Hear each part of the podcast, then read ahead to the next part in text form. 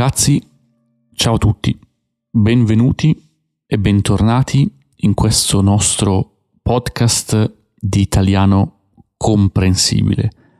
Io, come al solito, sono Simone, mi trovate su simonepols.com dove trovate anche le trascrizioni degli episodi del podcast.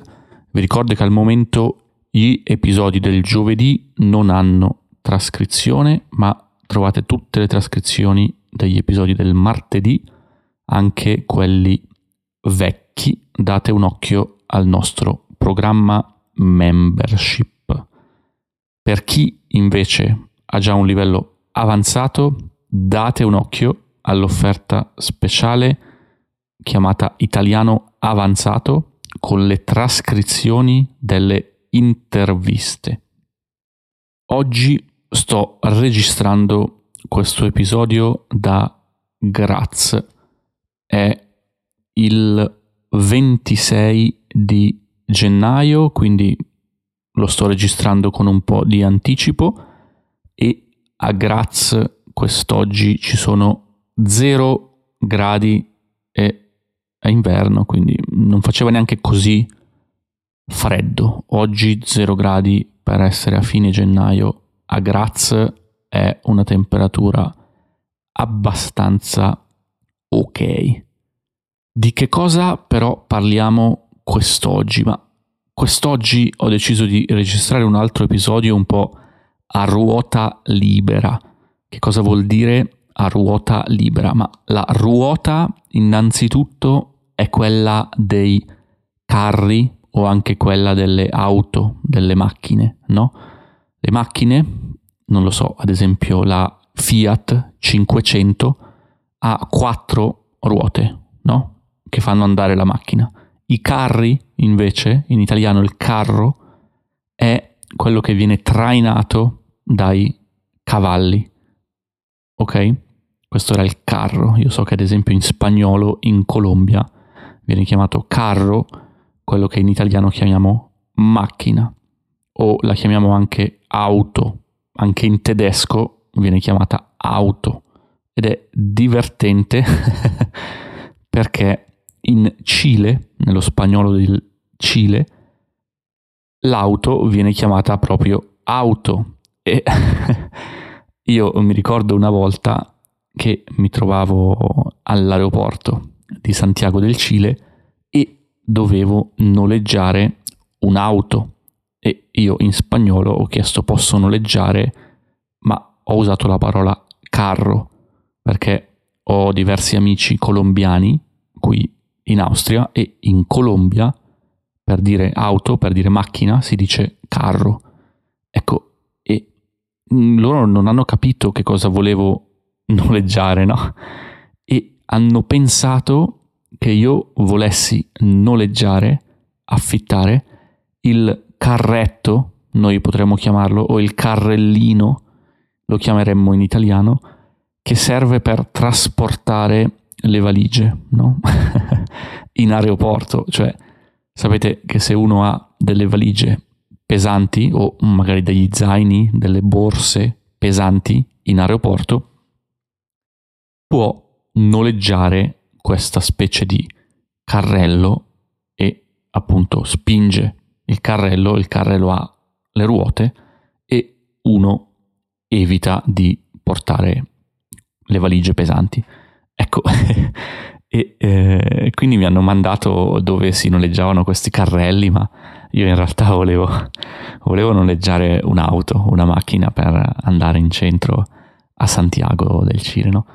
Quindi ogni tanto è interessante vedere come anche quando magari dopo tanti anni che si parla una lingua, ancora ogni tanto non si riesca a, ad essere capiti o ci sia qualche fraintendimento, no? Un fraintendimento è quando io dico una cosa e una persona ne capisce un'altra. In questo caso ovviamente era dovuto alla gigantesca diversità linguistica che esiste all'interno della lingua spagnola tra un paese e l'altro, in questo caso tra Cile e Colombia, ma ogni paese in realtà, se parliamo dello spagnolo, ha un pochino dei termini diversi, dei termini differenti, è una delle cose secondo me più belle della lingua spagnola.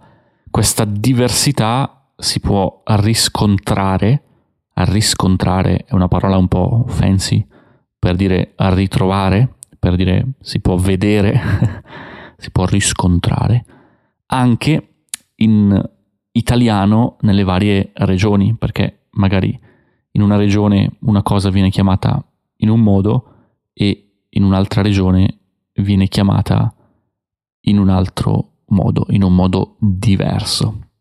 E ogni tanto non ci si capisce, no? In uh, italiano, nella zona di Varese, Milano o nella solita e famosissima oramai ridente città di Busto Arsizio, quando un ragazzo non va a scuola, si dice che ha bigiato, no? Ha bigiato la scuola, cioè ha saltato la scuola. In, italiano standard si direbbe saltare la scuola, cioè non vai a scuola, no? Avresti lezione, ma non ci vai, salti la scuola, no? E attorno, diciamo, alla zona di Milano si dice bigiare. Se ci spostiamo in Veneto, invece dicono bruciare o bruciato, no? Per dire che non sono andati a scuola, no?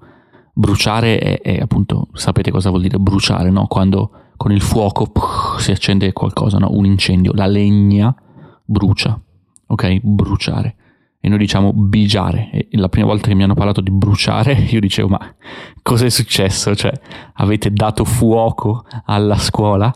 È scoppiata una rivolta e avete fatto tutta la scuola in fiamme. Uh, sono arrivati i pompieri. No? Quindi è stato molto interessante per me. In alcuni altri posti, sempre in Lombardia, ad esempio, dicono marinare, no? Marinare la scuola significa appunto non andare a scuola. Marinare però ragazzi significa anche preparare del cibo, delle cose da mangiare per la conservazione, cioè per essere conservate, no? Che di solito vuol dire immergere, quindi mettere delle cose da mangiare dentro a un, un, sugo, potremmo definirlo, in realtà non è proprio un sugo, è un, un, dell'acqua o dell'alcol o acqua ma aromatizzata, un brodo, ecco potremmo definire un brodo, marinare, la marinatura ed è interessante che questa parola marinare la scuola significa non andare a scuola, quindi senza giustificazione, cioè semplicemente non avevo voglia di andare a scuola e non ci sono andato. Mi ricordo che i ragazzi a Palermo invece mi raccontavano che saltare la scuola a Palermo si dice buttarsela, quindi dal verbo buttare, no? Buttare che è un sinonimo di gettare, si butta la spazzatura, no? Buttare via, ecco. E buttarsela, oggi me la sono buttata significa che non sono andato a scuola. Ora non so se questa è una parola specifica che eh, usavano questi amici che ho conosciuto a Palermo o se è una cosa diffusa anche in generale in Sicilia e in altre città. Questo non posso dirlo, non posso confermarlo, però praticamente quasi ogni regione o quasi ogni città ha in Italia un termine diverso, un modo diverso per dire saltare la scuola, non andare a scuola. Io oggi però volevo raccontarvi un po' di me dopo questo preludio, un preludio, potremmo dire un'introduzione, no? La parola pre in generale o il prefisso pre in italiano deriva dal latino e sta a indicare una cosa che avviene prima, no? Come precedente. Il precedente vuol dire prima, la settimana precedente vuol dire la settimana passata, la scorsa settimana. Ecco, da qui la parola preludio. Quindi dopo questa introduzione in cui abbiamo parlato un pochino d'altro, un pochino della scuola, abbiamo rotto il ghiaccio, che eh, si dice in italiano, si dice anche in inglese.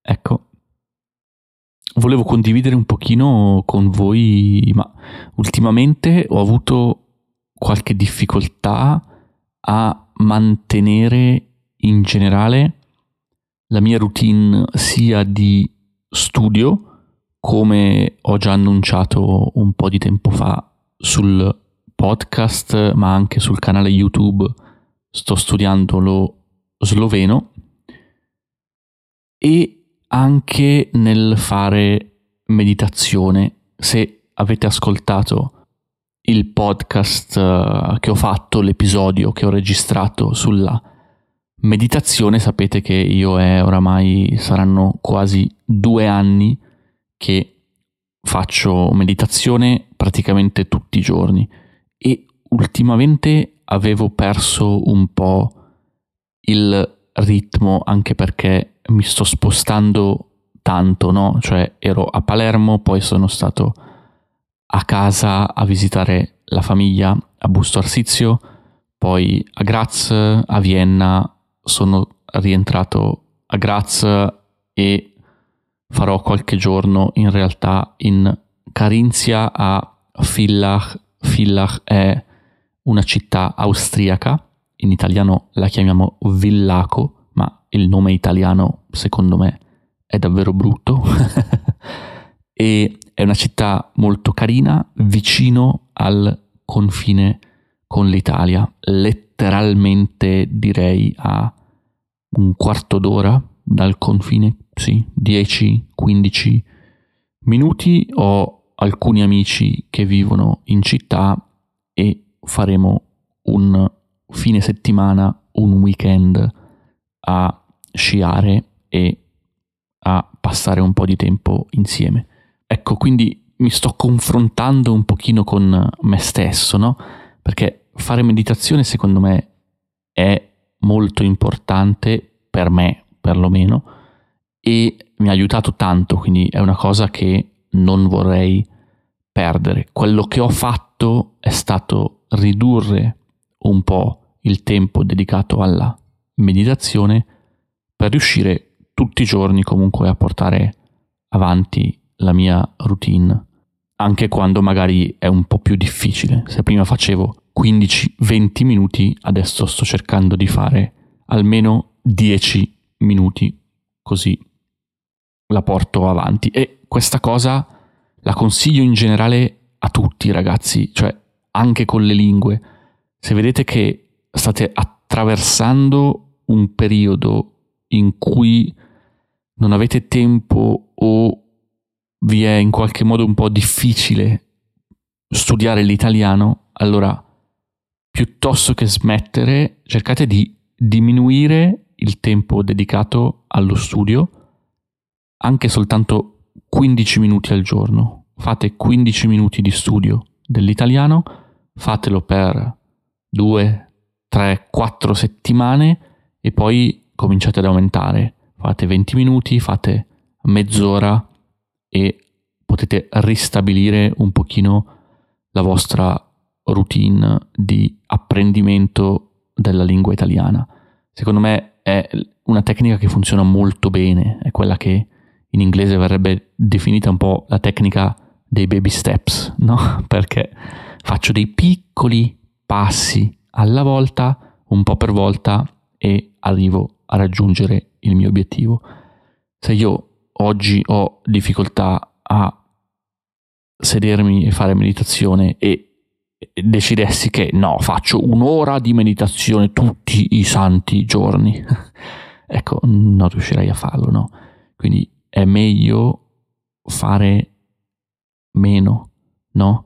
Ricordiamoci anche l'idea del minimalismo, no? Veniga aba bessa, è quello che direbbe il buon vecchio Dita Rams, di cui abbiamo già parlato nell'episodio sul minimalismo, no? Vi ricordo che veniga ababessa in tedesco significa meno ma meglio. Ecco, quindi cerchiamo di concentrarci sulla qualità prima che sulla quantità. È ovvio che per imparare una lingua serva anche la quantità, perché mi serve tanto input, mi servono tanti esercizi, tante ore passate a studiare, passate a fare pratica, passate a parlare, ad ascoltare, a scrivere, eccetera.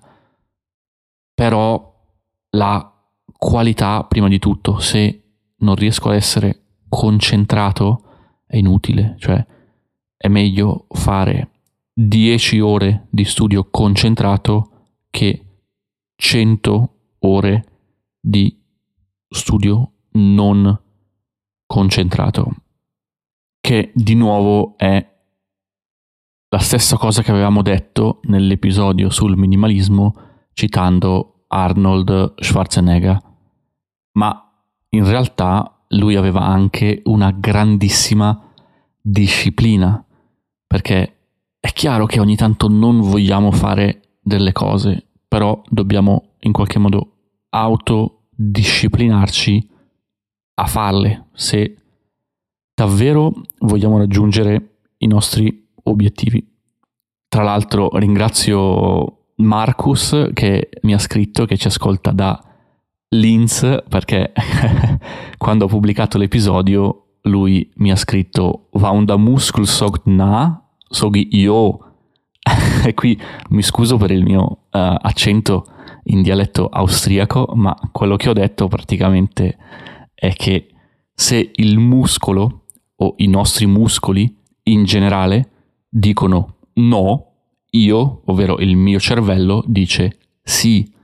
E Arnold Schwarzenegger diceva questa frase nel senso che anche quando era stanco, si sentiva stanco e i muscoli non riuscivano più a sollevare i pesi, lui diceva a se stesso ancora uno, ancora uno, ce la faccio, no? Quindi aveva una autodisciplina incredibile, veramente gigante e questo poi l'ha portato ad avere il grande successo che lui ha avuto nella vita, no? Prima nella sua carriera da bodybuilder, poi al cinema e poi successivamente in politica anche. Ed è la stessa cosa, ragazzi, per il nostro italiano. È la stessa cosa per Simone quando vuole fare meditazione, quando vuole studiare lo sloveno. Ed è la stessa cosa per voi quando volete studiare l'italiano, imparare e migliorare la lingua italiana, no? Stavo chiacchierando con un'amica un po' di tempo fa e lei mi ha detto Simone, tu hai una disciplina ferrea, no? Ferrea significa di ferro, avere una disciplina di ferro significa avere una disciplina molto molto forte, rigorosa, no? Irremovibile. Essere irremovibile significa, se scomponiamo la parola, non poter essere rimosso, ok? Cioè se io mi metto qua e dico è così e sono qui, nessuno mi sposta da qui.